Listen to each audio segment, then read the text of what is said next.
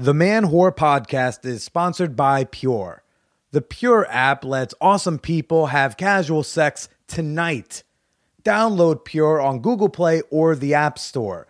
Pure, the hookup app that says it's a hookup app. Now let's get to the show. Welcome to the Man Whore Podcast.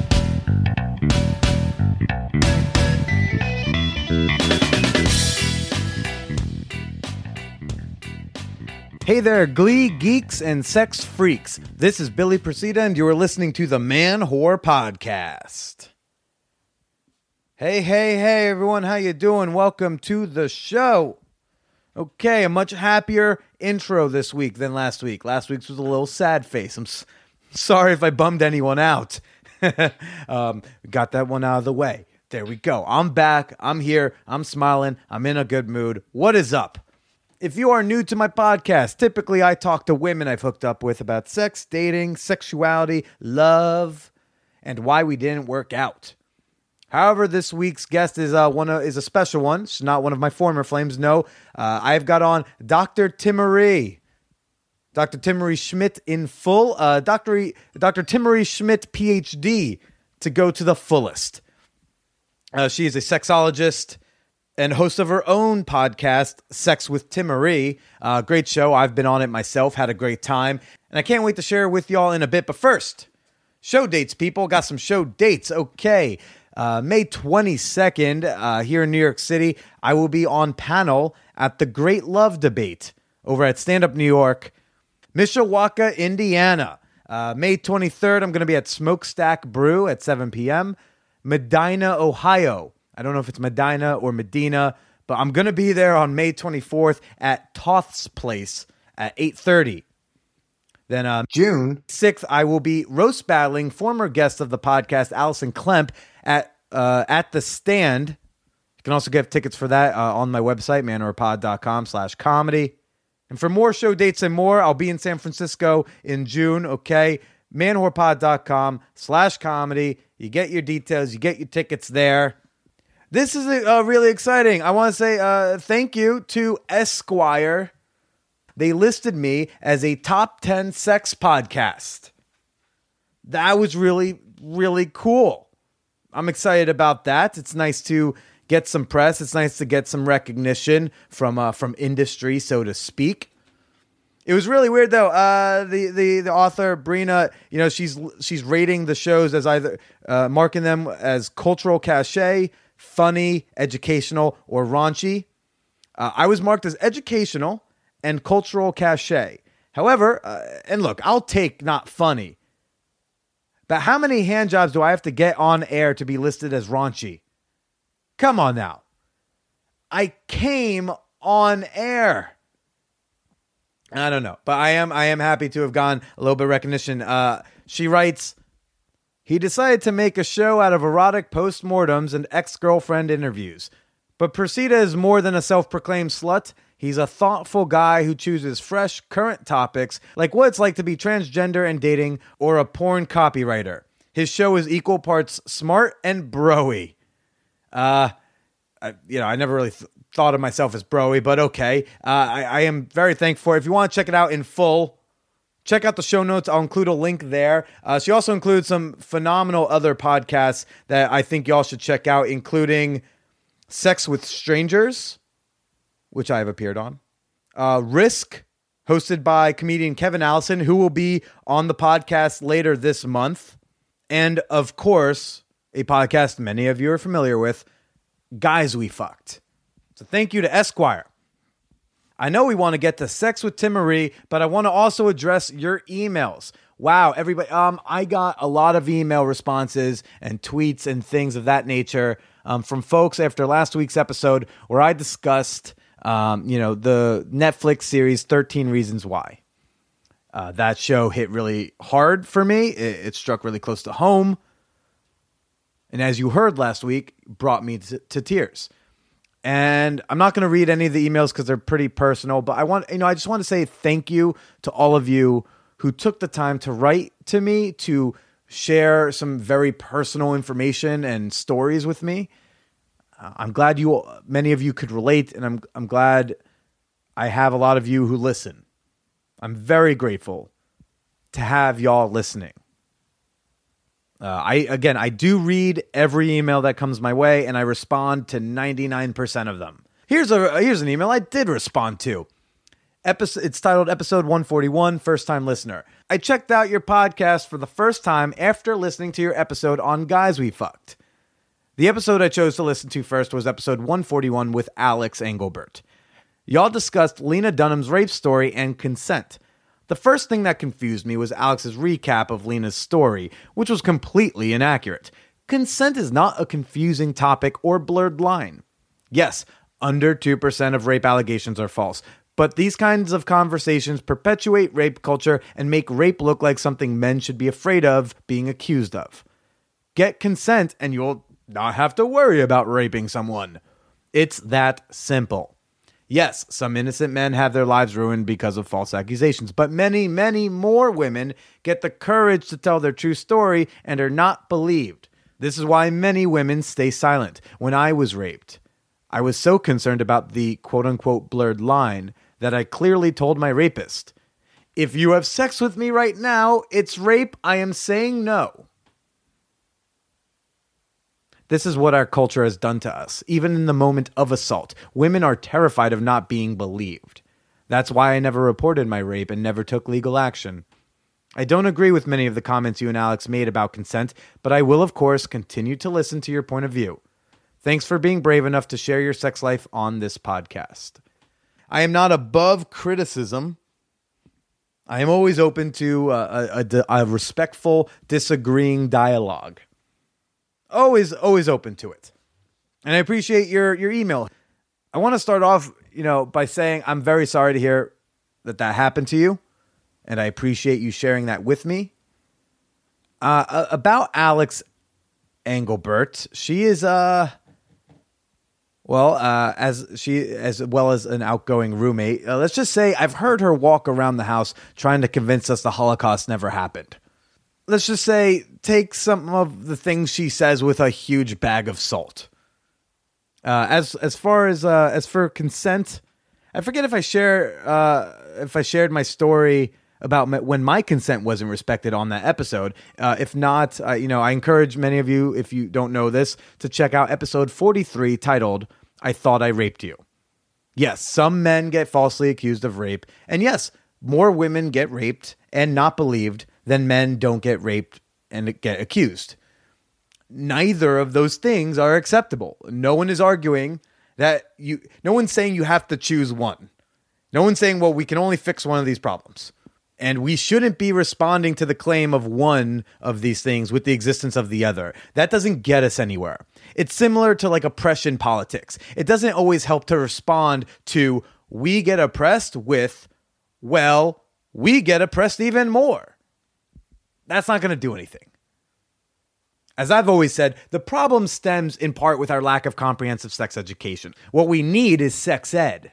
That's what we fucking need everywhere where you see comprehensive sex ed go in, every time you see you see a drop in rapes, you see a drop in sexually transmitted infections, you see a drop in unwanted pregnancies. You see a drop in abortion rate when you have a drop in unwanted pregnancies. And what happens when we take away sex ed? Oh, all those things go up, you see?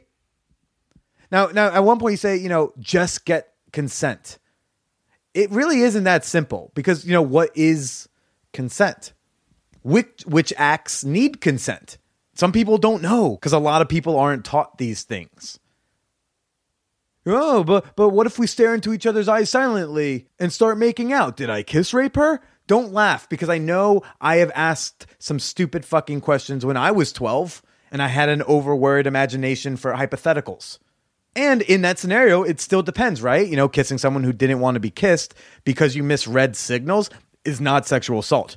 A guy who pushes you up against the wall at a party trying to make out with you needs at minimum a good beating, if not handcuffs. There's a lot of gray area. It's almost as if you have to take things, I don't know, case by case.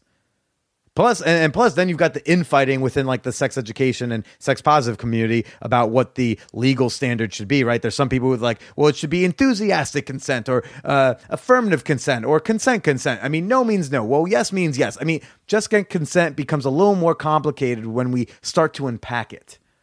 From my point of view as a guy, which I know I'm sitting atop my throne of privilege, it's got a velvet cushioning. It's really nice the accu- I will say this as a dude, the accusation thing is a legitimate fear in the back of my head. Am I worried about it every day and during every sexual encounter? God no. But but it's there.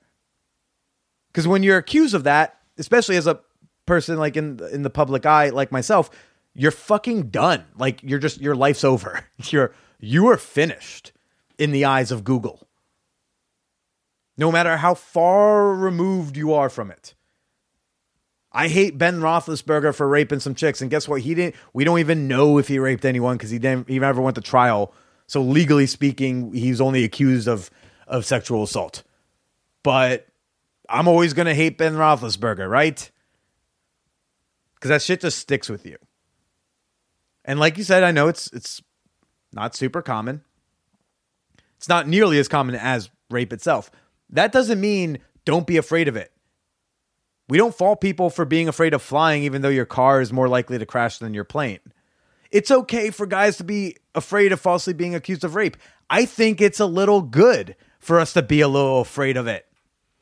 If it takes some fear to get a guy to, to go the extra mile, to take the extra step to obtain consent, if it takes the specter of a false accusation to have the concept of consent on his brain more often, I think that's for the greater good at little to no cost. But hey, that's just me. Um, and and followed up uh, with a book recommendation that I'm going to check out, but I'm also going to pass the recommendation on to you. She said, uh, I want to recommend a wonderful book. It's called Guyland The Perilous World Where Boys Become Men Understanding the Critical Years Between 16 and 26 by Michael Kimmel. Um, and actually, this book is already on my Amazon wish list which you can purchase for me if you go to manwhorepod.com and click on my wish list. It's been on my wish list, but I'm now going to bump it up because I'm, I'm very interested in uh, more on this topic. So thank you for writing in, for bringing up this topic. For cha- I appreciate you challenging me. It's good to be pushed a little bit. That's how we have productive dialogues. And if you want to push me a little bit, or hey, you know, maybe you have a question, I, I like to answer advice from time to time, shoot me an email at manwhorepod at gmail.com. Wow, that one got heavy fast. Now for my guest this week, Timaree Schmidt.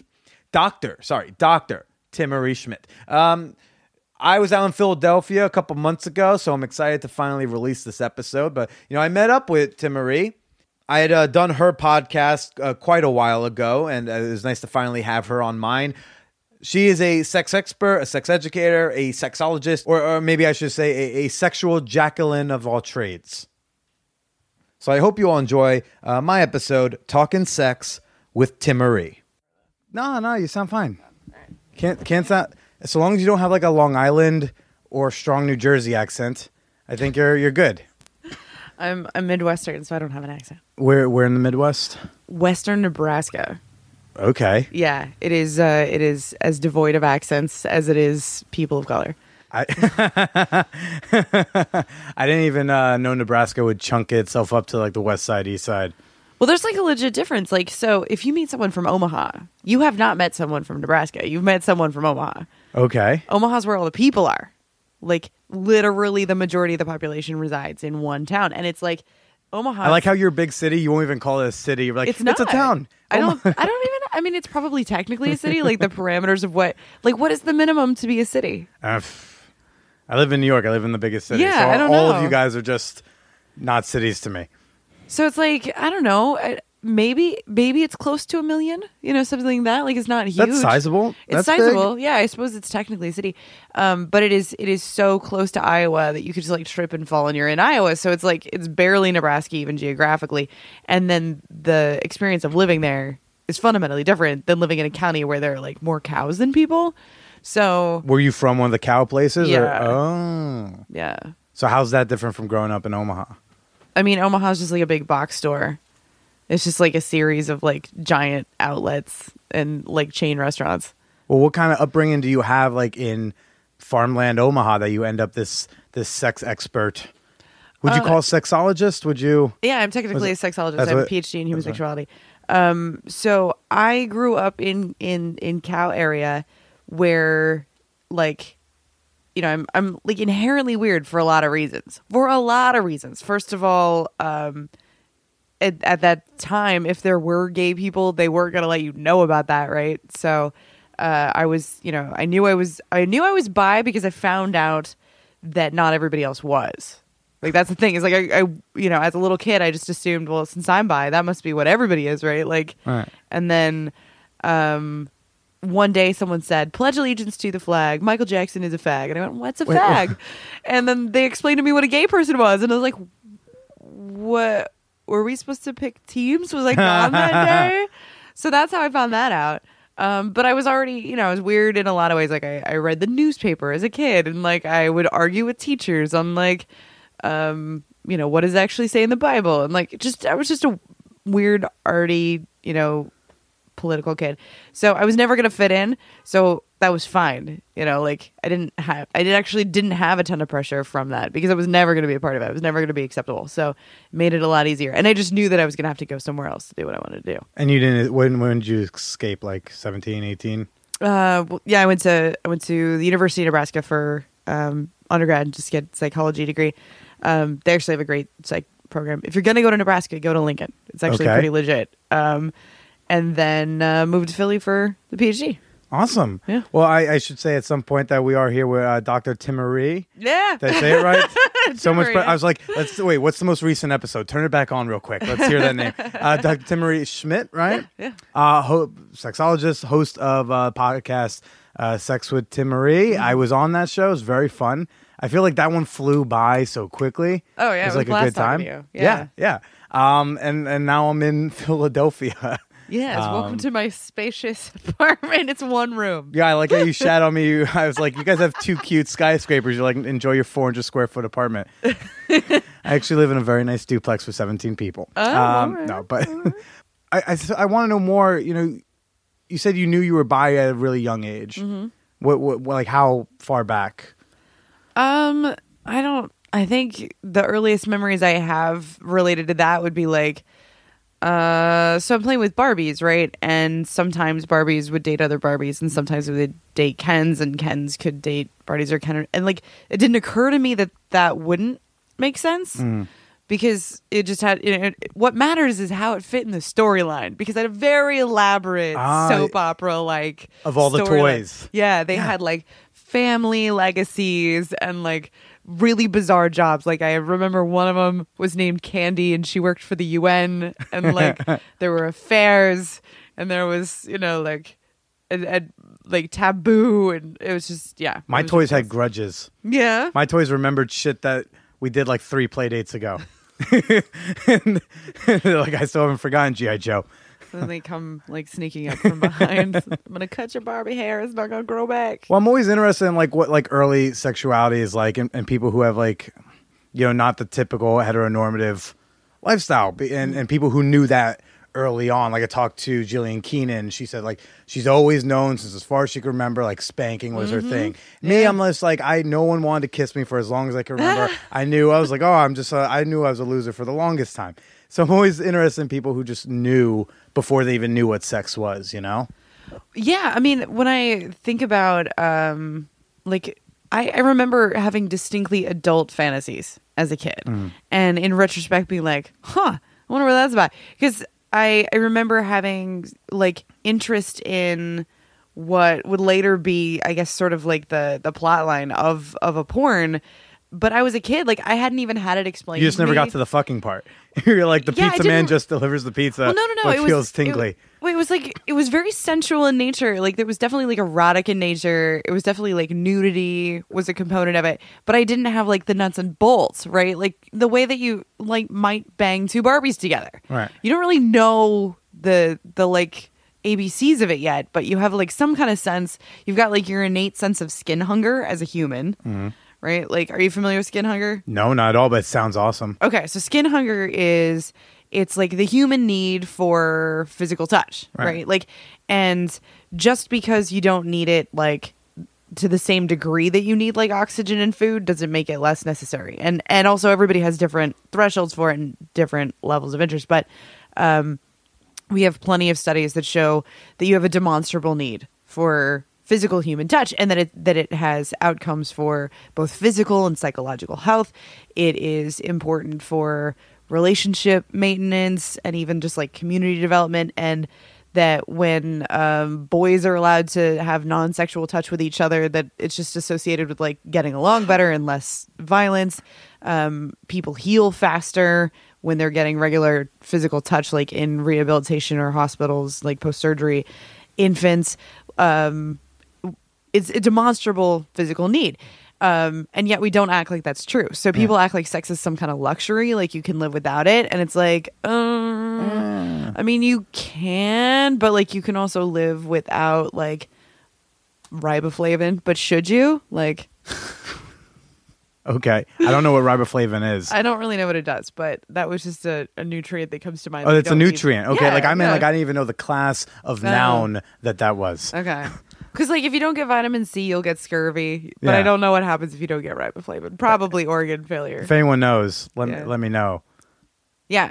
But- anyway, so yeah, I was a little kid having having fantasies, and uh, gender was not a variable. And that's the thing. That's the thing about being bi is that it's not um like it doesn't make sense to me that you would like that gender matters. Yeah. Like I think age matters to me more than gender does really? in terms of like who I want to bang. Like Yeah. Like who who sounds appealing and who does not. Like that's a way bigger variable that uh that matters in my decision than gender. Is it uh the older the less desirable for you or what's No, it's just more like there's a window. There's a what's you know, your like- window? Let's see. At this point, um, I would feel creepy dating someone uh 23 or younger, Okay. and I question someone's ability to keep up with me who's like 40 or older. Oh, oh wow, that is a tight window. Is it? I don't know. I feel like 40s totally can still That's get a, down. like a 16. What are you? You're in your early 30s, right? Yeah, that's just like a 16 year window. That's still. I feel like taking out good. taking out the 40 somethings. well, I'm not saying no to that. I'm just saying like it's really unlikely they'd be able to like stay out until. I feel like you lost a lot and, of listeners just there. Sorry, this is prove me wrong. Then there you go.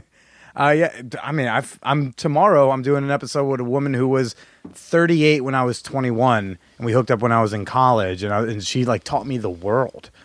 I don't know. Great, I feel. yeah. I feel like I feel like my most experienced lover was uh, someone who was like my mom's age. Okay. You know, when I was in college. I, I I dig an older person. I'll take the 45 year old over her 25 year old counterpart almost any day of the week. This is not to say that I preclude the possibility of it. Okay. This is just like, um, like for me in particular, my lifestyle makes it difficult for for me to date everybody. Right? Like, Yeah. I have a weird. Uh, I have a weird variety of things that are deal breakers for people, right? Like, so I do burlesque. Mm-hmm. For some people, that's a deal breaker. They don't want to see their partner naked on stage in front of other That's people. That's the that's the of all the stripper like things like that's the one you should most be able to handle. well, that's just one That's of so them. yeah. weird. Okay. So yeah, do burlesque. Uh, I'm poly. I write about sex for a living. Um, I, you know, I have crazy hours. It is incredibly difficult for me to just like find time to see my friends. You know, like that kind of stuff. So, um, all of those things just add up to being kind of a pain in the ass to date. So Sure. I just figured like if if somebody's interested in dating me, I'm like, yeah, you want to hang out at two in the morning when I get off of work, and they're like, no, I have a real job. Okay, bye. You know? Yeah. I don't know. The the the the real job thing can definitely be a factor. yeah. Like it's weird. So is it's weird to you that like if a if I'm at a party like a play party and a dude's like, "Hey, can I blow you with my girlfriend?" Me saying no is weird to you in a sense. The idea that like I can't that that gender plays a factor. so I've I understand that not everybody's the same as me, but it's just like for me that's a really for me personally it feels like an arbitrary line to draw. Right.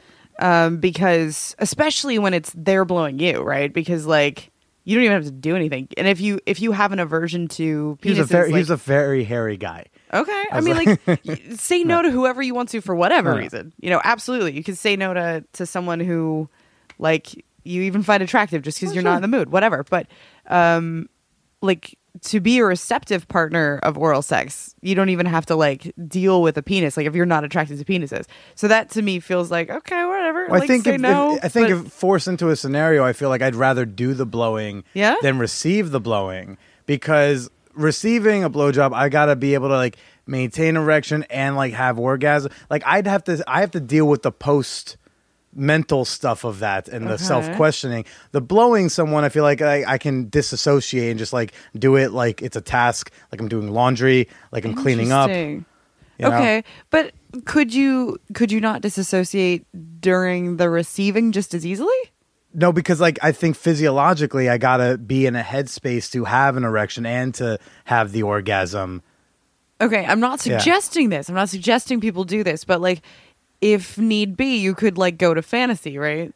I Like I'm, you could just like roll back some some I struggle with the fantasy stuff. from Yeah? Yeah, I, I really am like super in that moment. I have a hard time like taking myself out. Like I I I, a hard- appreciate yeah, that. yeah. That's great that you're like actually present in the moment. That's fantastic. That's the thing that I'm like actively trying to teach people to do. Because a lot of people have a problem being present during a sexual scenario. They're thinking about the the other stuff they have to do. Yeah. They're thinking about like other drama in their lives and they're worried about what they look like and Oh, don't worry. I'm worried about that stuff too. But Don't worry. I'm very worried about what I look like. I, I just ate five guys. Okay, I'm feeling very bloated. Oh. It's, but you know, like you know, some people they could try to get themselves to come like, well, let me think about this other thing. Let me think about someone hotter. I can't do that because then I start thinking about the fact that I'm thinking about someone hotter, and now I'm getting into this like neurotic loop Oh, of, of gotcha. whatever, and then next thing you know, I'm a limp noodle. Can't do it. All right. So I guess I guess the the questions that I usually have for monosexuals, people who are specifically attracted to one gender or another. We get a name. oh yeah. That's awesome. Well, yeah, if you're You know, because we feel so left out. because if the world treats you like you're the default, you don't need a name, right? Sure, sure. No, I know. Yeah. But uh, yeah, for for monosexuals, I'm just kind of like, all right. So when you see like the the genitalia, for instance, of the sex to which you are not attracted, I want to know more about the emotion that evokes. Because some people say things like disgust, and some other people say just like neutral. Um, you know, there's a there's a bunch of different ways that you could react, and I'm just sort of like curious about that kind of thing. Because like fucking somebody in the ass is a very specific thing. That's not just like I'm not into I'm not into penises, but like um but butts are a different thing. Like I personally I'll play with a butt. It's not my thing, but if it comes up in porn, I'm actually like this is not mine and you're taking me out of it now. Mm-hmm. Like that's just my thing and I I, understand that it's incredibly incredibly pleasurable to a lot of people. They have a lot of joy for it and that makes me so happy that they have that. For me, it's again, it's not a gender thing. It's everybody's butts and I'm just like okay, I don't know why that just that took me out of it. yeah. I don't know. My girlfriend got, and I got into a huge fight uh, early on in the relationship because she likes anal. Uh, I like pleasing. Mm-hmm. I'm not personally into anal, and she wouldn't ever let me fuck her in the ass because she didn't think I wanted to fuck her in the ass. I'm like, I don't want to fuck you in the ass, but I want to fuck you in the ass because I know you like being fucked in the ass. And it was this anger loop of fighting, like we both were fighting over anal sex. Neither of us really wanted to have. Oh, I want you to want it. And I was like, oh, just take. Um, that's the best I can do. I find a lot of joy in exactly what you're saying, like providing pleasure. So I have provided much anal pleasure to people, and I am ecstatic about it in the moment Mm-hmm. because it's like I am doing this thing that causes this reaction from you, and that makes me so happy. So like, I'm all about that. I'm not about it in porn. Because in porn, it's like, I'm not doing it. This is not a feedback loop related to me at all. This is like just very clinical feeling to me now. Because I've seen a lot of porn through my job, right? So I see a lot of anal sex, and it's like, it doesn't evoke arousal. It's just kind of like, all right, this is basically like a medical thing to me, right? Right. At this point. So, um, so in person's very different too. There's that as well. Fair enough. Fair enough. I think when uh, you know, on that question of like, what do what do as a as a monosexual, I'm gonna I'm gonna put down my Tinder bio now. Yeah. Um, no, so you know, I think wh- maybe I'm a little different because like I go to sex parties, and the sex parties I go to happen to be very queer parties. So like I on Saturday night, like I watched three dudes all blow each other, and it was very neutral. I don't know. Okay. Um, it was just like seeing an, a really ugly woman to me. It was just like I'm not disgusted. I just don't have a desire for it. Okay, so my like I was guessing what I thought you were gonna say, and I thought it was gonna be more like watching like I don't know three gazelles get it on or something. Three gazelles get it on. you know, just like oh, Man, yeah, I can't tell which would be more or less attractive. Um, no, uh, definitely I can handle the the guys doing that. I mean, when I, the night I met my girlfriend, uh, we ended up on this like mattress space, and like I was getting a blowjob, and literally right next to me was a guy getting blown by another dude, and I was like, whatever. I don't. I just don't watch typically. Okay, I don't know. Three gazelles fucking each other. I don't know. I like how you jumped to three. You're like, well, maybe two doesn't gross him out, but three gazelles fucking each other. well, no, just too 'cause much. you said it was three. So Oh, I oh, it was was like, three, yeah. You know, it could be like three robots. okay. It could be three like boxes hitting each other in the wind. And what's so weird is all three of those things are very niche types of porn that probably exist. Oh, no doubt. no doubt. Yeah. Uh, I did an interview last night with a woman who her intro to doing porn was through fart porn.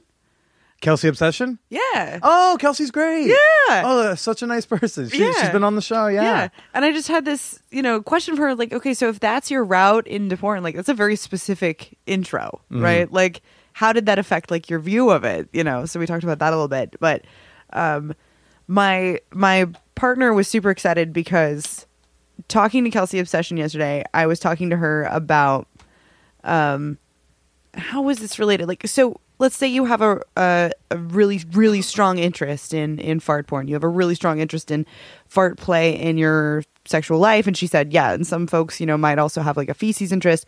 I was like, "How do you bring that up in the context of dating? Like at what point do you bring that up?" Because her husband at some point had to bring it up. Yeah. Yeah. Yeah. And it's like, is that date three? You know? Like probably not before date three, but probably not after. Like that seems Uh-huh. like a like, good point. Mm-hmm. So I got to bring up the fact that my my partner has a three date man thing threshold. So my partner is obsessed with this obscure Marvel character man thing. Yeah, that's pretty obscure. I feel like I've never heard. super obscure. Uh, and he had he wrote a chapter in a, a book called The Geek's Guide to Dating about the three date man thing threshold. You don't bring it up before then, and then you start introducing it because you don't want to like Bringing out the weird shit. yeah. And so uh, the fact that I talked to a uh, fart porn star about man thing made him very very happy. Now, is he like sexually into man thing, or it's just that he's very geeky and oh, he's just a huge geek. I don't Okay. think he's into man thing, but if he was, like, he knows I'd be cool with it. you'd be cool with that? You'd be fine. Be like, yeah. I mean, man thing itself is like a joke for a dick, right? like, it would be not at all surprising to That find sounds out. like what like three lesbians sitting in a coffee shop would refer to a penis as. Uh, and then he, the guy on the train whipped out his man thing and just started beating it. And I really, um, those are really nice uh, Birkenstocks. Okay. I like your asymmetrical undercut. what is that? I do not. Oh, what's asymmetrical undercut? Yeah, is that the hairstyle. Oh, the hair. Okay. Yeah. I'm look. I do not know how to dress myself or style myself, so all those things are uh, are alien to me. I, I don't know anything about. No, what are you talking about? You've got cool pink hair, and you do. I don't do this myself. I hand myself over to a professional, and I do not re- make requests. I just she knows that I can get away with whatever because I don't have like a corporate job or whatever. So she she's can like, just have fun with you. Yeah. So a couple years ago, she was just like, "May I use your head?" I'm like, "Sure." So ten hours later, uh, she's I'm a natural redhead. She's bleached it all out, and she then puts in orange and pink that glows under black light. And I was like, "Well, this is my life now." Right. like you just like don't get to live a life like a normal person after that when you just walk around looking like an anime character. And I was like really pleasantly surprised by how liberating that is because people's expectations are different. Um and so since then I've stuck to like weird stuff. So right now I have like three or four different colors like purple, blonde, like a bunch of stuff in here. But um yeah, that is not she's in charge of my head, not me. Okay. Yeah. So how's like a queer kid from Nebraska end up as a sexologist in Philly? Uh, cause I I've I heard that the job existed. Somebody said so and so's mom is a sex therapist. I was like, what? That's a job. I'd I'd been planning on being a cinematographer. Uh, that had been my game plan. I was going to go to NYU. I was going to go into cinematography. That was my whole thing. Um, and then for some reason, had the bizarre realization that it would actually be more practical to go into sexuality professionally. Um, and so I went and got a, a psych degree, and then my plan was sex therapy. I I realized uh, counseling actually was not for me. That's not really my jam. Education is.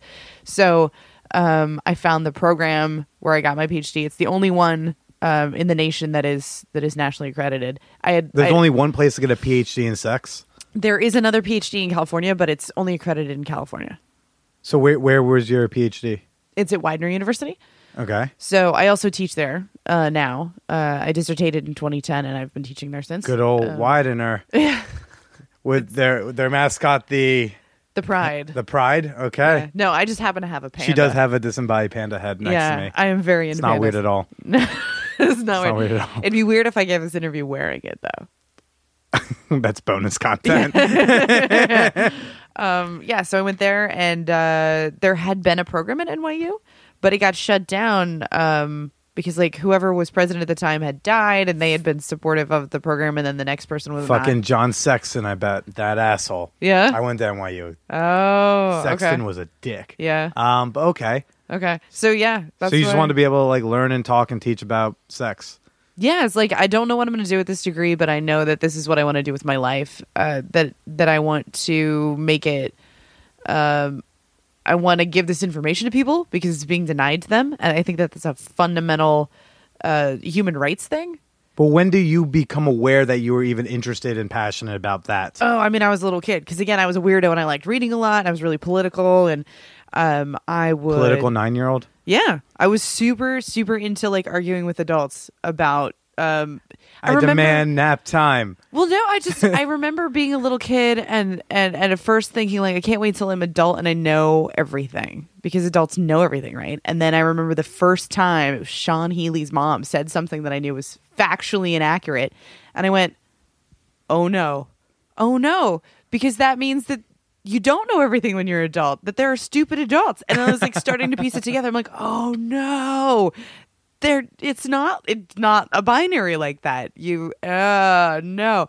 So i grow up then like arguing with adults like you have every reason to know this. Why don't you know this? And i would get really mad. I'm like i'm only like 13 and i know this.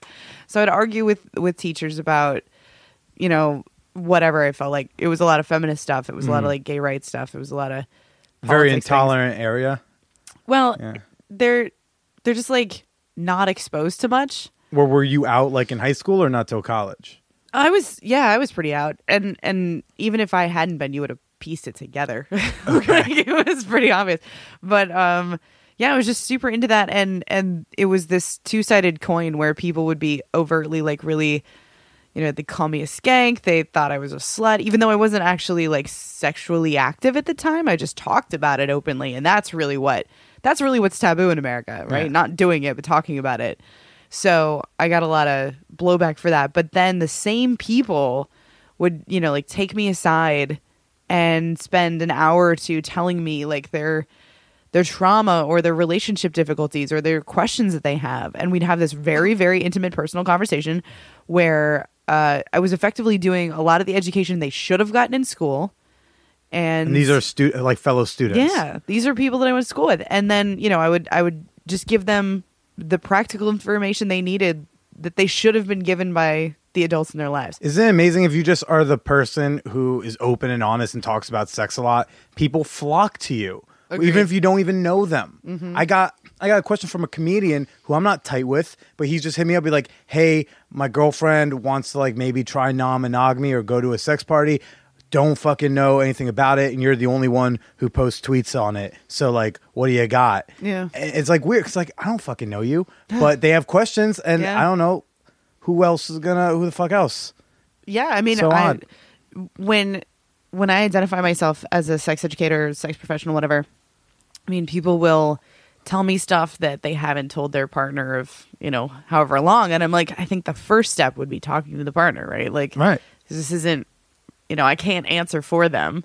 I can't tell you. But uh, it's a lot of like it's a lot of really permission giving. Like they want they want basically me to be their clergy to like say like it's gonna be okay. You know like god won't judge you. You're not a bad person. You're you're not crazy. You're this isn't a this isn't a terrible thing it's a lot of that it's a lot of that and then it's really basic information that like people just simply did not have access to or don't know how to look up. They don't know where to even go to look it up. They're going to like Google it and find a bunch of porn ads, and that may or may not be helpful. The Manwhore podcast is proudly sponsored by the Pure app. A very special Fanwhore, Kenzie, actually fucked a fella from Pure recently, and she has her own testimonial she wants to share with you. I travel a lot, and when I'm only in town for a few days, with how flaky people can be and how difficult it is to coordinate, most dating apps are basically useless for a quick hookup. Finally, I decided to give Pure a shot, and within seconds of activating my request, I was overwhelmed with mostly dick pics, but amidst that, I found an attractive, tattooed hipster boy. It was both of our first times on the app, and after about a half hour of awkward small tra- talk, I drove 15 miles across the city to meet him outside his apartment. Not only was I not catfished, he was even more attractive in person than in his picture. We walked to a nearby bar, had a few beers, some surprisingly great conversation, and then he invited me back to his apartment. We managed to break the tension by starting to make out, and after a few minutes of that, we were naked in his living room, fooling around. He was fingering me. I started sucking his really excellent dick, and that, of course, escalated into rough and enthusiastic fucking. And after he had come, he went down on me to ensure that I was taken care of. After getting each other off and getting off of each other, we hung out naked, enjoying each other's bodies and company for another 20 minutes or so before I was back on my way. Within four hours of first activating my request, I had gotten exactly what I wanted out of the night, no strings attached. And I'm very much looking forward to using this app all over the world. Download the Pure app today on the App Store or Google Play. Pure, the hookup app that says it's a hookup app. Now back to the show. Th- th- that first person who kind of absolves you of like the guilt of being into what you're into is like so powerful. I mean, did you have that type of a moment at some point as a kid, or were you just always very self assured? Like, yeah, like I like boys, I like girls, and I don't give a fuck about any of these people. For me, it was instrumental that I had access to media, which is why I use media to do education. Mm. Because um, where I grew up, there weren't there weren't going to be adults that were role models like that. Um, I don't I don't know that they would have wanted to live there, and if they had lived there, they would have been very closeted about those sort of things. Certainly to a kid, Sure. Like I left that town before I was seventeen. They wouldn't have talked to me about it. Like it would have been inappropriate, probably. So um, I remember most of the modeling I got was really from like queer movies, right? Like so, Angelina Jolie is in Gia on HBO, and it's about Gia Carangi, this like lesbian model, and there's like lesbian sex scenes that changed my damn life, and and I was just like, well, there's no denying it. Like I know this, I know this to be true about myself now, and it's and it's not even necessarily that that told me it was okay. It was just that like, well, face facts, like this is who you are, and that's fine. And getting to see independent films about like queer kids and and just seeing even documentaries just about different ways of life outside of where I grew up was was a game changer just because ultimately the message I needed to get was not specifically that you are okay and all the things that you are into are okay, but just that there's a lot of options. That there the the mere idea that there's only one thing that's okay is what's wrong. And to grow up in a very homogenous place with a very this is what people do and they do it at this age and this is this is what a wife looks like and this is when you have kids and you have this many kids and all of that kind of stuff just to learn that like that's not how it is everywhere that was the real game changer Yeah. As a, as a sexologist, do you have a particular like focus niche? Like, um, uh, what's the word? I'm a I'm an idiot right now. Focus. Yeah, that's probably a word, right? Focus is a word. focus is a word Oh my god. Okay, cool. I know I know a few words. I went to NYU. No big deal. um, but do you have a particular like focus? Uh, so as a um, as a sexologist, I I do a few different things. One that I end up doing on a social media a lot is focusing on like the social justice angle of it. So like LGBT rights, um, feminism, sex positivity as a as a social justice issue, that kind of stuff. Um, my dissertation and some of my other research focuses also on like wellness. So sexual wellness would include, you know, just all of the things to take care of your your your body, your emotional, spiritual health.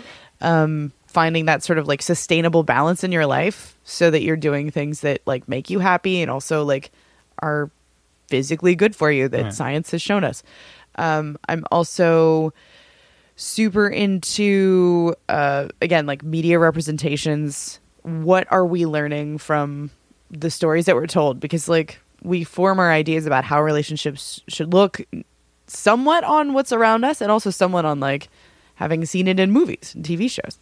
So, um, breaking down media messages and why we get the messages we do from whom at what times, who sponsored the ads during that, and why does that affect it? Um, talking about that kind of stuff with uh, with young people is is really cool because you get a sense of like what media they're into and how the messaging is different for someone who's coming up now versus someone like my age versus someone older And how is it different? It's definitely much more queer friendly queer friendly much more uh, feminist informed like people coming up now are so cool i was just reading earlier this afternoon about the CYO basketball team that was co-ed and CYO. it's just like a Like it's a a, youth catholic thing? youth league Okay. basketball team they're like uh i don't remember what grade they were pretty young though they're like middle school something like that and uh they had been co-ed for like four years. And then for some reason there was some rule or something was going to come up where they they weren't going to be allowed to be co-ed if they wanted to continue that season. Uh they were going to have to what was going to happen is they're going to have to kick the girls off.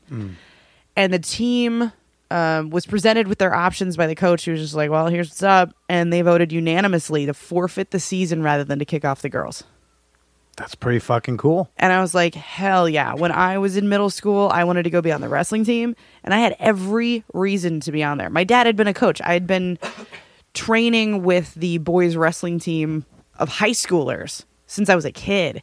And I went in there more prepared than any of the boys, and they would not coach me. And- Without like a separate women's team or anything. no. Right. Yeah. No, it was just like, you don't know, girls don't do that. And like to have this sea change since then, where like a high schooler now to call somebody like a fag, call somebody gay, like I'm sure it still happens in a bullying way, but it's way less prevalent and you're more likely to get other kids who are like, that's stupid that you're doing that. Like that's homophobic. That's that's whack. It's like in Twenty One Jump Street, where just like all the kids are super like eco friendly and mm-hmm. and they were like, "Yeah, theater's fun. What are you talking about?" Yeah, like kids are getting more woke and like I'm I'm so stoked for for the progression going forward with that stuff. Now, is that is that from? Do you think that's from media? Do you think that's from parents teaching their kids right? I think all of the above, right? Like, so, you know, people my age are having kids, right? And like, my age is more aware of it than our parents were, and vice versa. So, like, people are, are parenting more progressively. And then, of course, the media is a little bit more progressive. I think about the, the mom in Ohio that I know who her her lesbian daughter she just couldn't accept her couldn't accept her and then Glee changed her mind. The show Glee made her realize her On top of providing humanity. amazing soundtracks that Billy Procida could buy on iTunes, which was like some of the only music I've actually paid money for, can also change some lives. yeah, yeah. So I, yeah, I think it's a it's a combination because it's you know like on um on queer rate stuff it's it's it used to be years ago like the biggest predictor of whether or not you were cool with gay people was whether or not you knew one knew one Right. and now it's like do you know anyone who doesn't know gay people I don't. I personally can't think of anyone I know who doesn't They might gay- they might be in Nebraska. That might Well- be where the, the last of them are. Yeah, and it's also like you know me, so you already know Yeah. one queer person. like it's inherently a problem with with the research methods there. But Yeah. yeah, I think that's that stuff changing. I, kids are getting more conservative in some other ways, which makes it interesting. Um, because they actually are more likely to be uh, anti-abortion, and they are less likely to have as many sexual partners as like their parents' generation. I did read about that. That I think is nuts that they're uh think people are getting a little bit more prudent Uh huh. than previous generations. But the anti abortion thing, that that boggles my mind. Well, part of it's because it's never been illegal. In their lives. They don't know what it's like to. yeah, they don't have any concept of And they're also fucking less people, so they're like, oh, it's not going to be a problem. Yeah, I think there's a little bit of that, and it's uh, the the anti-abortion movement among young women has taken on, has appropriated, quite frankly, the language of social justice movements. So they want to treat abortion issues the same way you would treat like a Black Lives Matters. A human's rights issue. yeah, they're going to treat it like protecting. Forgetting that it's not really a human yet. Yeah, protecting a marginalized population. It's like it's it's a uh, it's not a marginal. I am not the fucking system. You know, like I am an individual person. I still have bodily autonomy. Sorry, like that's cute and all. I really appreciate the thought exercise, but nah, But are these like anti-abortion kids also like pro-queer rights? I'm not sure. I Because wonder. it's so weird to me to even think about those like intersecting. I'm sure some Just of like it's them weird are. for me to think about like the anti-trans feminists. Like we're like, what Uh. really? You want you're gonna stop at that point? Well, yeah, I mean, I'm uh so TERFs. they're trans exclusionary radical feminists. Um, Ugly like, name. Ugly name. Yeah. Um so like coming up as a young feminist, I remember reading that stuff being like, what do I think about this? Um sort of forming my opinion on on what where do I fall in feminism? And I remember thinking like, well that just seems mean. Like why would you just pick some women and be like you don't get to be a part of this? But I was also you know, I was like trying to understand it culturally because their argument it's like you were socialized as a male and so you still got a male privilege and you're going to try to interject yourself into a space that is women and like getting like okay I get why you say that and if you're coming from a place of like lots of trauma from men wanting to exclude anything that seems male like to you but it's also like are we better off when we when we decide for other people what their identity is like I don't know that that we are and if somebody wants to be a part of a a movement and I don't know. I have personally like a ton of empathy for trans women. I feel like um I feel like I I don't know their ex- like I don't know the experience, but I do know what it's like to be seen as f- femaling wrong, to be a bad to be a woman incorrectly. Yeah. I understand that to have to be told that no, that's not what you're allowed to do. That's not what you're supposed to do. And it's because I was just being a punk ass and I was being like, you know, sex positive when you're not supposed to be, and you know, like radically open about being a slut and whatever and being queer. And so like I get that piece of it. So I'm I'm just at this point I'm like trans exclusionary feminists, sex worker exclusionary feminists. I'm like, come on. It's 2017. the empathy angle is um i feel like that's an experience a lot of people have to go through because like i remember a time where i didn't think trans women were women i just had to like figure that out and like learn it i remember not hating trans people i i, I don't remember being like kill the trannies i just remember being like yeah but like are you really a woman um I've, I had that experience with trans people. I had that experience with um, sex workers. I had that experience with even like trans people like on Craigslist. That that was like a topic of debate with of like how to post because Craigslist has a T for M or T for F. Like you Yeah. you put you post as a T. Um, I remember getting into like a discussion with like a like a trans dude friend of mine who's like, no, but like I am a man, so why can't I just put male? I'd be like, yeah, but also like genital. I know it's, it, I don't know. I, I think the process of education. I don't know even know the point I'm trying to make, but the the process of, process of like self education. Well, because it's thi- not just you're in a vacuum and then it's like confusing. It's also you are you are actively overcoming your entire lifetime of education that said gender is entirely composed of genitals, uh, as though this is some sort of biological fact. And anybody who tells you that it is is like ignoring, I mean, a chromosomes, um, because we have plenty of evidence. One in a hundred births is intersex. Like that alone. Yeah, can you explain the intersex should- thing? I still Yeah, don't sure. entirely understand because I used to just think it was hermaphrodites. I think a lot of people still they hear intersex, they think that that book Middlesex. You know, I think that's Mm-hmm. like what most people think. So Uh, but it's more than so that. to take now, it all the way all the way back because this is going to be this is like so fundamental. to- Everyone, grab a snack. Uh, okay, take a bath. No, um, take a bathroom break. Bring the podcast with you to the bathroom. You Yeah. can do that. It's amazing. Um, Yeah. so, th- so this is like a fundamental thing we have to always talk about the very first day of any like sex ed class that's going to be like a semester long or whatever is the difference between first of all sex versus gender. We just have to establish that that sex is we're referring to biological stuff, gender we're referring to um, the the feeling of who you are and how you express that outwardly. So that's going to be like the pronouns you use, the clothes you wear, the the the way you live your life. Uh, the biology piece is like what what parts do you have? You know, what chromosomes do you have? What what levels of hormones do you have? So that's just the basics. So we talk about a fetus having bigonadal potentiality. That's bi for two, gonadal referring Gonads. to the yeah, referring to gonads, Okay. and potentiality being like it could go either way. So some people will say like fetuses are inherently female, and that's not exactly true. Uh, they have the they have the possibility of being either. It is a series of things that happen. Um, you have to have all this stuff happen in a specific order at specific times. You know, in order to have 10 toes with toenails on them. You have to have a series of things happen to make sure that your heart's on the inside of your rib cage. You have to have, you know, enough folic acid to make sure that like um you don't end up with spina bifida. Like all the stuff that goes into development. Uh same kind of stuff is happening with the genitals. So you end up with these parts that could go either way. This particular piece could either turn into the head of a penis or it could be a clit. This other piece over here could either be scrotum or it could be labia. Labia. Um, and that's true for all the parts. They all have analogous structures. And in the course of that development, a lot of the time they go into what we would identify as male genitalia. And a lot of the time they go into what we would say that's female genitalia. And that is internal and external parts.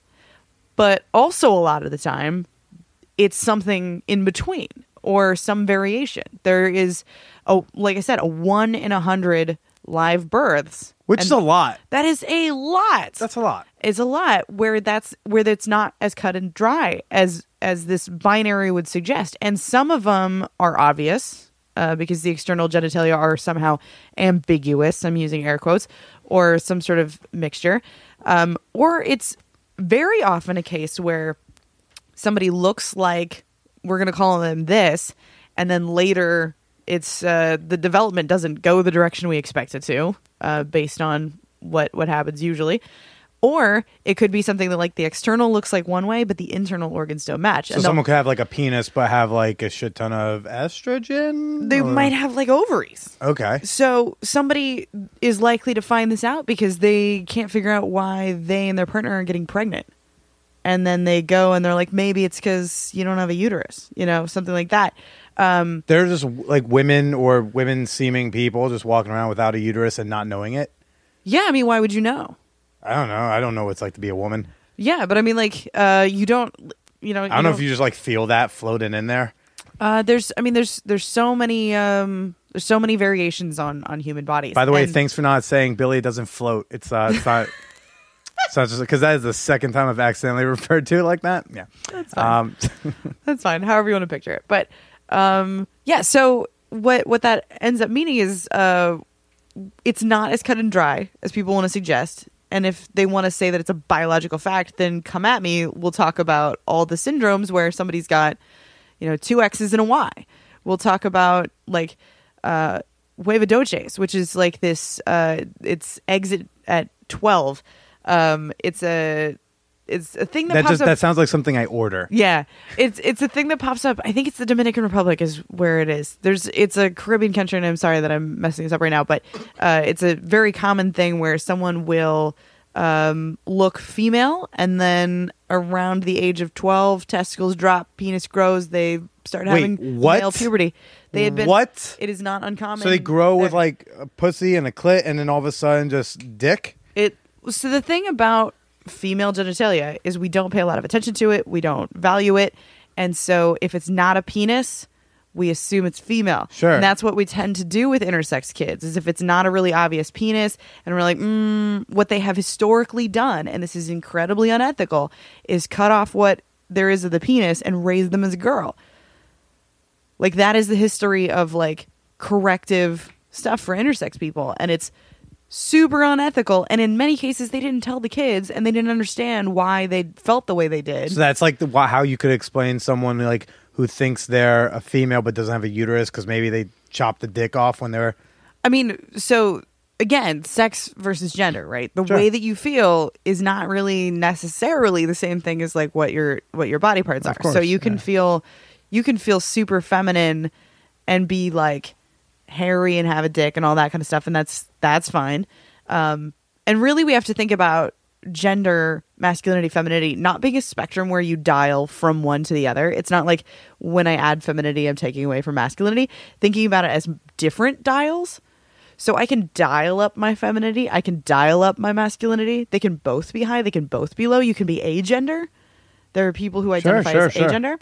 So so that's like a really important thing to think about. It's not it's not one or the other and that adding to one takes away. Instead it's like they are separate things and your masculinity, your femininity are separate constructs. So this- And but this is where I your get- biology is a separate piece from that. Yeah, no, th- we're, and I think we're slowly starting to get to a point where people are realizing, especially in like the trans discussion, that those are different things. Mm-hmm. But the, my my issue with the concept of gender is like, aren't we getting to a place where we don't even need that concept anymore? As soon as we've like learned that like biological sex does not necessarily mean whether you're going to be more feminine or masculine, and but if we're also getting to a place where being quote unquote like being a man or what being like hashtag like a girl, right? If that stuff is making it all of it not matter anymore, then the fuck do we care about gender? Like why? Like a really tough chick who may seem more masculine, why isn't she just a really tough chick? Why is we? Why do we have to refer to her as like a masculine woman? I mean, I would just Yeah. ask her how she wants to be referred to. Like, But know, um, like, what I'm saying is like, question is isn't the concept of gender becoming less relevant? I mean, potentially, or or we just celebrate a wider variety of it. Like the fact that it's not a binary doesn't make it not relevant. I mean, you can for some people that's absolutely the the answer for them is like that. Yeah, fuck gender. Like I can't I can't be put in a box. So why are we even bothering with this? And for other people, this is the problem with boxes in general. sure, sure. sure. Is like we want to get rid of the boxes because the boxes are too confining, but also at the same time, boxes are helpful ways to illustrate concepts because like rather than telling you 17 words i can tell you this title Yeah. and i can tell you the word poly right and that's a box but it also gives you an idea and i instead of explaining to you all of the minutia and the details i have given you one word and we now get each other Yeah. a little bit better so that's the thing with boxes Well, I mean, I meant gender as in like as once we separated it from sex because for so long it basically was you know Used interchange. Yeah, yeah, yeah. So as soon as we separate those, it seems like gender isn't even a thing we need. That's just that's Jim and that's how Rachel is. Mm-hmm. You know, it almost seems like we don't even need to. Yeah, I guess it sort of it yeah. depends on the context, right? Because um, one of the one of the things about uh, queer orientations is that it, it allows us to think about so what what is it that I'm actually into, right? Because when I ask you what's your sexual orientation, what do you say? I say straight, Okay, so what you lonely actually is lonely in orientation. I would say that sometimes before this to be girlfriend, I would have said that. Yeah. okay so the the answer straight um is you know pretty common or someone would say something like heterosexual or they'd say homosexual or gay lesbian bisexual pansexual you know whatever. What that answer what that that is answering is actually the question how does your gender relate to the gender of the people you have sex with? Hmm. That's the question you're actually answering. You're not actually telling me who you're into, how you like to do it, how important it is to you, how often you do it, how many people are there, are there whips and chains? Right. Do you need to have humiliation involved? Is it important that you love that person? Do you need man thing? Yeah, exactly. Exactly. So I want to just get people to think about sexual orientation more broadly and really say, like, okay, so what am I actually into? That's my orientation. Right. What who are the people to whom I attracted? What It's like which genitalia, if it matters, are if that attracted? matters, Yeah. then yeah. It's time for the Fanwhore appreciation moment. Yup. This is the part of the show where I like to thank just a few of my uh, supporters on Patreon. Give them a little shout out for, for their pledges. Like Ed B. He's been around for a long time, supporting me at all sorts of levels, but he's always in the group, uh, always committed to the cause. I also want to say thank you to Megan S., who I have seen uh, go through different last names. That's how long she's been supporting this show. You're awesome. Also, uh, phenomenal tits on that one. Laura C., uh, you're a fresher Fanwhore, and I'm glad to have you around. Thanks for being here. And, and lastly, I want to say a thank you to Betsy because I, I just love the name Betsy. I think it's just an adorable name. Thank you to you, and thank you to all of my supporters on Patreon. If you're not uh, familiar with Patreon, it's kind of like a monthly fan club subscription meets Kickstarter. You choose how much money you want to pledge each month, and depending on how much money you pledge, you get various types of rewards. Rewards include bonus episodes to the podcast, access to our super secret Facebook group, The Champagne Room, and much, much more. Join the club today by making a pledge at patreon.com slash manwhorepodcast. That's Patreon, P-A-T-R-E-O-N dot com slash manwhorepodcast. I wouldn't be able to do this without y'all. Now back to the show. Like there are people that I know who identify as like gay men and they're like, you know, I'll I'll date a um a a trans woman with a penis before I would date a trans man without because my interest is actually in the penis. So they're they're like phallocentrically oriented, like they're phallophilic. You're not into vaginas? I'm not saying me. Oh, oh, I thought you were talking about you. No, Okay, no, sorry, no. sorry, For- sorry. For me, it's You were talking about hypothetical. Right, Yeah. okay. I know I know like gay Yeah. men who would identify as gay men and like But would what do they're that, what they're saying is that I'm interested in penis. Yeah. Like right? last night, I not, uh, not man. Yeah, like last night I was on Craigslist because I was like, I'm going to Philadelphia. Let's see if there's anything to do or someone to do, right? um, and there was an ad that was like for like a edging type scene. I was like, oh, inter- like seems fun. I've never done like specifically an edging thing. I've just lasted really long during happy ending massages. They probably didn't like that, but uh, but the edge thing, I answer it. They said you should be like queer friendly. I'm like, yeah, whatever. Like, okay. I was like, maybe she has like a really cool haircut. Uh, by answer, and then it turns out that it's a trans man, and I was like, okay, because it was under it was under F for M, and I said, and and they said like, hey, would that be an issue? I said honestly, it'll it would dep- I'd have to see a picture because like depending on how much they pass or don't pass, I was like, I could probably, and it's also just a hand job. I was like, eh, I could maybe be into it. And they sent a picture back, and I had to text. Uh, I had to text them and be like, "Hey, uh, I, I'm gonna. Have, I got your picture. I have to pass, but it's for good reasons because you pass like a motherfucker. Like I couldn't even pretend that you're a woman in my head." And, and then we end up getting a really interesting discussion about how he posts here in Philly, how like on M for M ads gets flagged because has a vagina, but then on F for M ads gets like straight dudes like me who freak out more often. Uh, that like you know that he looks the way he looks. He, I mean, so uh, yeah. I, so for like me, I, it's more clear to say like I like vaginas attached to people who look you know feminine. Um, I don't know. I think, but I think we're progressing to a point where like it's becoming less and less. And hopefully, we get people just being very specific. Yeah, I think know, about that Stuff. I think what matters is that you feel like it's okay to say what you want Yeah. and that you are empowered to be who you are and to express your desires and to you know, approach the people you want to and ask for things like not necessarily like will you, but like this is what I would like to do. And um I previously had a, a guest on my show, Alex Bove. He uh he does um talk like a man, so he does like a lot of uh masculinity studies. And uh he he was just talking about how even even just asking for things can also feel a little bit like it's taking away consent. Like, if I ask you, can I stick a finger up your butt right now? I've given you basically like the option to say yes or no, and then maybe it's awkward, right? And then we have to be adults about it. He said, what if instead we just go, you know what? I feel like I would really like to put a finger in your butt, and then I leave it up to you, right? I'd be So- like, ah, you know, okay, okay, no, yeah. So then if you're into it, like you're like, here you go, and if you're not, you're like, huh, and then we just go. forward. Interesting thought. yeah. Interesting thought. Can you pass the salt, please? Yeah. Thanks. if we just make if we make sexuality that way and and same thing with like just expressing your interest in whatever else so like um then you don't you're like you're not doing gay right you're not doing straight right you Mm. are doing you Yeah. and expressing your particular needs because that's way more sustainable Yeah. It's easier to be Billy or to be Tim. Do they call you Tim sometimes? sure Okay. It's easier to be Tim. It's easier to be Billy than to like be because like I'm a terrible man. I'm a terrible straight man. Ask anyone who knows me. Um, I got some questions from a partner of mine. I said I'm t- I'm talking to a sex therapist person, and she had a couple questions, so I wanted to get those out before you go. Okay. What was the, the first one was, um, one time this dude I was fucking who turned out to be multi-orgasmic could just keep going on forever. To the point where he could take a pee break after a certain point, as far as I could tell, and he was still hard. Like he was still hard when he came back and just jumped right back in there, picking up exactly what we left off.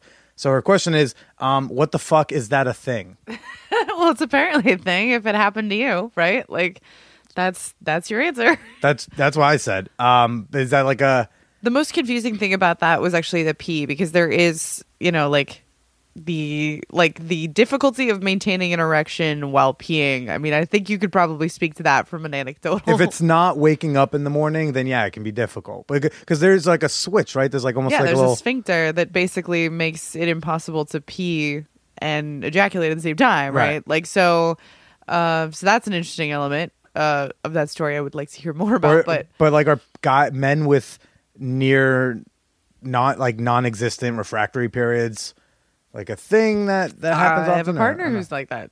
really Yeah, just it's very handy. right away. I can imagine. you know, because I remember in my like when I first started going to sex parties, people said that it's actually good to have a gender imbalance of more men because we run out of steam. So if like you're a woman mm-hmm. and you like need a bunch of dick, and you go to a party where like there's four, you know, if there's like five women and five men, those five men run out of steam. Now you got four women who have to wait like ten to thirty minutes before anyone can fuck again. This it'd is- be handy if there was another man around. This is blowing my mind because I've never been in a situation where you needed more men because generally the girls are fun with each other. Well, yeah, if you go to a queer party, that's like you know that doesn't matter. But if you were going to go to like a typical, like a heteronormative type, Well, that's thing, what I'm yeah. talking about. Is like uh, the the swinger scene in America is very, very, very okay with women hooking up and Not very them- not okay yeah. with men. So it's usually like a gender imbalance with a lot of women, which is why they charge more for men to go there if they're solo. And see that's all why I like going to parties where they charge men and women the same amount because I'm like, oh, you know, everyone's like the same here. Um, the other one was, and this one I, I know why it's a big deal for her. What she wants to know: what's the deal with female ejaculation? Uh, where does it come from? How does it get there? What is a Skene's gland? Is there an evolutionary like reason why she would um, destroy her bed every night? So the I'm just saying I've drowned um, a few times. Oh yeah, I mean we've we've all been there. Um, so the honest answer is we don't know. There is not consensus on this. Um, you will speak to researchers who say definitively 100% this is the deal, and you'll speak with other people whose opinion is definitively 100% the opposite of that. And there's not enough sex research in general, much less into this. And so we have very limited data on it. Um, what we do have is that there seems to be some sort of proclivity for some people. It's much easier than others. It is possible to get women to ejaculate who have not done it before through technique, um, although that can happen sans orgasm, right? You can just do specific techniques, sploosh, but they are not identifying that as having come. So they are separate issues. For some people, it seems like the way that they orgasm most likely is probably somehow related to that. What we are finding uh, through increasing research into female sexual response is that we know even less than we thought we did, and that probably every single person is different. Every every single um, I'm not even sure. Like probably just every person is different, uh, more so than we ever thought. So sex advice techniques we're now having to reconsider. Like how useful are they to everyone? But um, but yes, it seems to be related to something about internal stimulation. It's probably related to that as opposed to just clitoral stimulation. And if if it happens for you, cool. If it doesn't, fine. Um, if you're embarrassed by it, you know, prepare for it. Lay down towels or something like that. Uh, but there's Is know, it pee? We don't totally know because it still don't seems know. it's sort of unclear. Like there There's- might be some pee in there, but like don't stress about that. Every time like a study comes out says it's pee, it's not pee. I keep going like, who gives a shit? yeah, I agree. Like it's hot either way. I don't Yeah. care if it's pee or not. It's still gonna be super sexy anytime it happens to me. Yeah, I guess the question is like if you're planning on drinking it, maybe you care. you like what it's composed of because like there are issues around drinking pee, but like if you're well hydrated, you're probably fine. If you, but I mean, if you're drinking people's you know fluids in general, you just have basic like sexual health concerns. Like just have the conversation about STIs first. That would Right, be yeah. that would be that. So if if they have anything that that might put you at some risk of of transmission, just take appropriate precautions. But I think the big thing that I just I want to drive home is that like your body is okay, and if you feel healthy, like if it's not hurting, you know, or something like that, then don't stress about it. If you have particular questions on your body, maybe you want to talk to your doctor. But I, I don't care. You know, like if we ever settle this, and I don't care if we ever settle the is the G spot a real thing dilemma. But the question is like, I want you to go explore and see what all of the things do. What does this lever do? What what happens if I push this button? But I don't want to give people like this checklist like they feel like they have to go do this stuff and just like just have fun with your equipment without feeling like you need it to be comparative. Stop posting on Reddit. Okay, there's no one overall thing anymore. Is what I'm learning from you is that all the thing, it- one thing doesn't really apply to everybody as much as y'all thought it did long, long ago. I mean, just Yeah. just like start start from the ground rather than trying to compare yourself to what's existing. Like really establish like who you are and what you're into and what your partner's into and and that's the key to like sustainable healthy sexuality, not like looking over there and being like, should I be more like that? Yeah. Awesome. Yeah. That's great. Well, well, Timaree, thank you again for uh, for coming on the show. Um, where can people find you? They, you know, where can they find your podcast? Where they can find you online? You do burlesque, which we didn't even get to get into, uh, and they can go see you get naked somewhere in Philly. all the time yeah uh, so my sex education work you can find at sex with timaree t-i-m-a-r-e sexwithtimaree.com uh, we got a pretty vibrant facebook community uh, as well um, where there's there's a lot of educational stuff and we have a lot of conversations there. And uh, you can you can find out about my burlesque stuff uh, burlesque adelphia. It's the word burlesque b-u-r-l-e-s-q-u-e Adelphia, like the city. Uh, and that is actually the calendar for all of Philly Burlesque. Um, and I am a community organizer of it. So, What is your very fun burlesque name? Honey Tree Evil Eye. it is uh, it is the real name of Spuds MacKenzie, the beer dog, Oh, right, right, right, right. uh, who was in real life a female dog. So she was a bitch from the '80s, surrounded by booze and women. Sounds like a badass burlesque uh, burlesque dancer. And um and your show is Sex with Timaree. It's also on iTunes and wherever Yep. people find podcasts. And All the things. thank you so much. Uh, I want you. you to say goodbye to everybody. Everybody, y'all be good.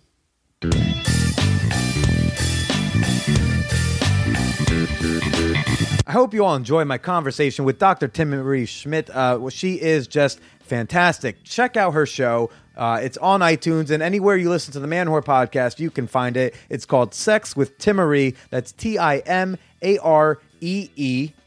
Give us a shout out on Twitter. You know, let us know what you thought about this week's episode. I am on Twitter uh, and Instagram at the Billy Procida. Twitter, Instagram, Facebook fan page, Patreon, all those things. But I want to stress to you, please, please, please take 40 seconds out of your day to fill out my demographic survey at manwhorepod.com slash survey. This is a tremendous help for me, is a way to support this podcast at zero cost to you. manwhorepod.com slash survey. If we get 500 responses in the next month, I'm going to do a sex toy giveaway. So uh, over the next week, I hope you all fill out the survey, and I hope you all stay slutty.